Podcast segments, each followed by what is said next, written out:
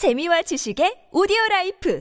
팟빵 안녕하세요. 군사독복입니다. 현재 우크라이나를 침공해 전 세계적인 엄청난 비난과 심각한 경제 제재를 받으면서도 전쟁을 멈출 기미가 전혀 없는 러시아가 우리 한국에도 피해를 주기 시작했습니다. 이미 진행 중인 인도의 경전차 도입 사업에 갑자기 러시아가 끼어들어 훼방을 놓고 있는 것인데요. 이전에도 러시아는 인도 육군의 대공포 사업에 진출했던 우리 비호복합 수출의 훼방을 놓아 이 무기체계 인도 수출을 무산시킨 바 있습니다. 그런데 여기에 중국까지 가세하고 있습니다. 그동안 우크라이나 침공 전쟁을 수행하고 있는 러시아를 지원하는데 소극적이고 오히려 이를 비판 비판하는 태도를 보이기도 해왔던 중국이 결국 또다시 본심을 드러냈습니다. 폴란드는 우크라이나에 자신들의 많은 무기를 제공한 후 전력 공백을 확충하기 위해 우리 대한민국의 방산무기 대량 도입을 선택한 바 있는데요. 이에 따라 우리나라 방산업체들은 역사상 유례가 없는 대규모의 초대박을 터뜨리게 되었고 이를 통해 우리나라가 자랑하는 K9 자주포, K2 흑표 전차의 파생형은 물론 FA50과 레드백 장갑차 등 정말 많은 무기들이 수출 계약을 맺으면서 우리나라 방산업체들이 전 세계에 위상을 떨치는 것은 물론 규모의 경제를 통해 우리 군에도 더 값싸고 더 뛰어난 성능의 무기들을 제공할 수 있는 토대가 마련되고 있습니다. 대한민국과 폴란드의 방산무기 수출 계약과 관련해 10월 17일에는 마리우시 브와슈차크 폴란드 국방장관 겸 부총리를 포함한 사절단이 전용기를 타고 우리나라를 방한할 예정이었는데요.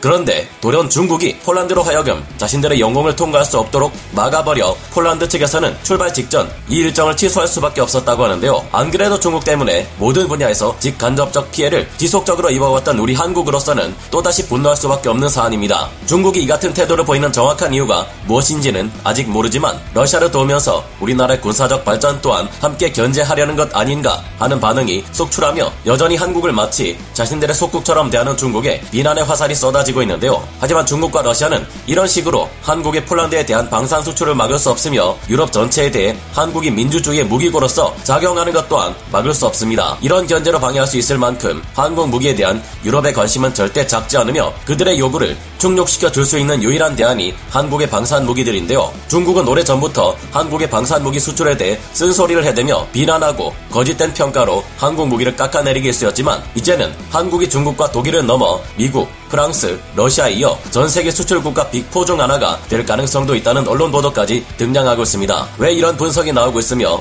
중국과 러시아는 왜 한국의 무기 수출을 막을 수 없는지 알아보겠습니다. 전문가는 아니지만 해당 분야의 정보를 조사 정리했습니다. 본의 아니게 틀린 부분이 있을 수 있다는 점 양해해 주시면 감사하겠습니다. 우리나라의 방위산업 수출은 최근 몇 년간 연간 20억 달러에서 30억 달러 수준에 머무르고 있었지만 지난 2021년 대박을 연이어 터뜨리며 72억 5천만 달러, 하나 약 10조 3,109억 원이라는 역대 최대 실적을 기록했습니다. 그러나 산업연구원 KIET에서 최근 밝힌 바에 의하면 올해인 2022년은 지난해 무기 수출 실적을 두 배 넘어서 200억 달러, 하나 약 28조 4,340억 원 선마저 돌파할 수 있을 것이라는 전망까지 내놓고 있을 정도로 한국 방위산업 수출의 성장세는 가파른데요. 여기에는 지난 2월 맺어졌던 이집트와의 K9 자주포 수출 2조 원 실적, 그리고 지난 7월 맺어졌던 폴란드와의 20조 원 이상능의 대규모 수출 실적이 큰 영향을 미치고 있습니다. 여러분도 알고 계시겠지만 이집트와 폴란드는 현재 우리와 맺고 있는 무기 계약 외에도 훨씬 더 많은 계약을 맺을 가능성이 높은 것으로 점쳐지고 있으며 폴란드의 경우 그 수출 실적이 무려 40조 원 이상 최대 50조 원에서 60조 원까지도 전망될 정도로 앞으로도 우리 무기의 수출 가능성이 높은 곳인데요. 그런데 자신들과 인도와의 접경지에서 인도가 도입한 K9 바즈라 자주포와 K21 105 경전차를 맞닥뜨릴 위험을 안고 있던 중국이 지난해 5월 19일 환구시보 보도 등을 통해 한국의 무기를 철저히 평가 절하해 온 것처럼 이번에도 우리 한국의 무기를 비난하고 나섰습니다. 지난 8월 21일 중국의 관영 매체인 CCTV 군사 채널에서는 한국이 최근 세계 무기 시장에서 눈부신 실적을 거둔 것은 사실이다. 하지만 그 속사정을 자세히 들여다보면 제대로 된 원천 기술 하나 없이 미국이나 독일의 기술을 활용한 것에 불과할 뿐이다. 라며 한국 무기를 평가 절하했는데요. 그래서 자신들은 전투기 엔진을 자체 개발하기 위해 그리도 힘을 쏟았는데 아직도 제대로 된 엔진을 개발 못해서 끙끙대고 있냐고 반문하고 싶어집니다. 그런데 중국에 이어 러시아까지 우리 한국 무기의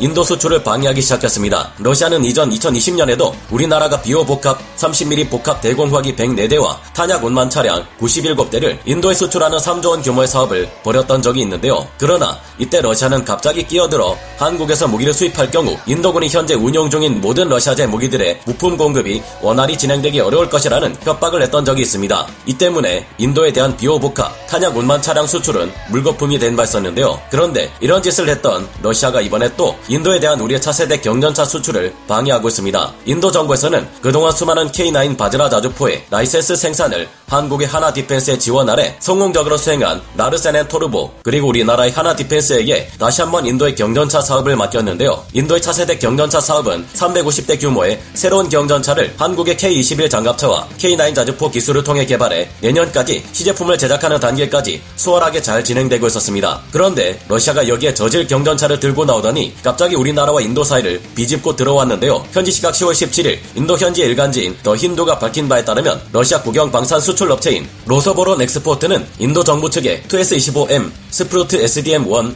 공수대전차 자주포를 인도 육군의 차세대 경전차 사업에 제안 중이라고 하는데요. 로소보론 엑스포트 측에서는 이미 인도 측에 스프루트 SDM-1 경전차의 기술적 세부 사항을 제출했으며 10월 18일에서 22일까지 인도에서 열리는 방산 전시회를 통해서도 최신형 스프루트 SDM-1 경전차를 선보일 것이라 전했습니다. 원칙상 현재 침공 전쟁 중인 러시아에게 있어 이런 식의 수출은 원칙적으로 국제 제재에 의해 금지되어 있지만 러시아는 이를 무시하고 마음대로 하겠다는 입장을 보이고 있으며 한국처럼 러시아 또한 스프루트 SDM-1 경전차에 대한 기술 이전은 물론 인도 현지에서 생산하기 위한 모든 조치를 준비해 놓았다는 입장을 밝히고 있습니다. 인도는 러시아를 압박하는 경제 제재에 동참하지 않거나 러시아를 경제적으로 도와주는 등의 행보를 이번 전쟁 기간 동안 보여왔기에 인도가 원래 진행하던 경전차 사업을 그대로 우리 한화 디펜스와 계속해 나갈 것인지 우려되는 상황인데요. 그러나 인도가 조금이라도 생각이 있다면 러시아의 저질 경전차를 선택하는 실수는 하지 않으리라 생각해 봅니다. 러시아가 내세운 2S25 스프루트 SDM-1 경전차는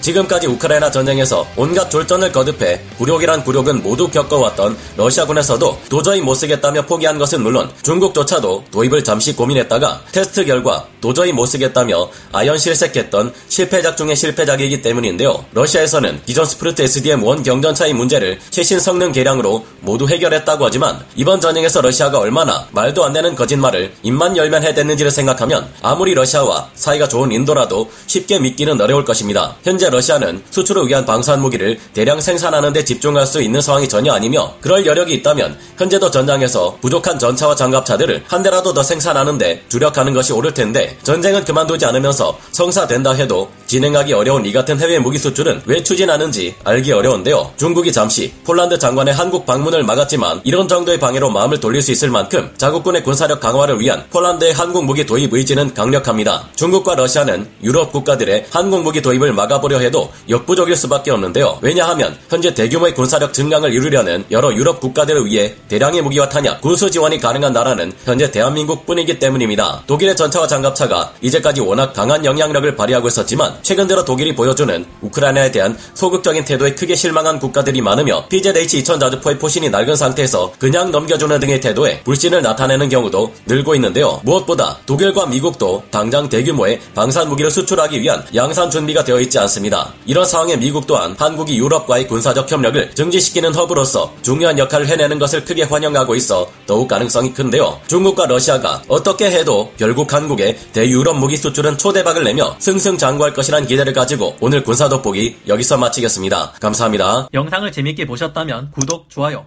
알림 설정 부탁드리겠습니다.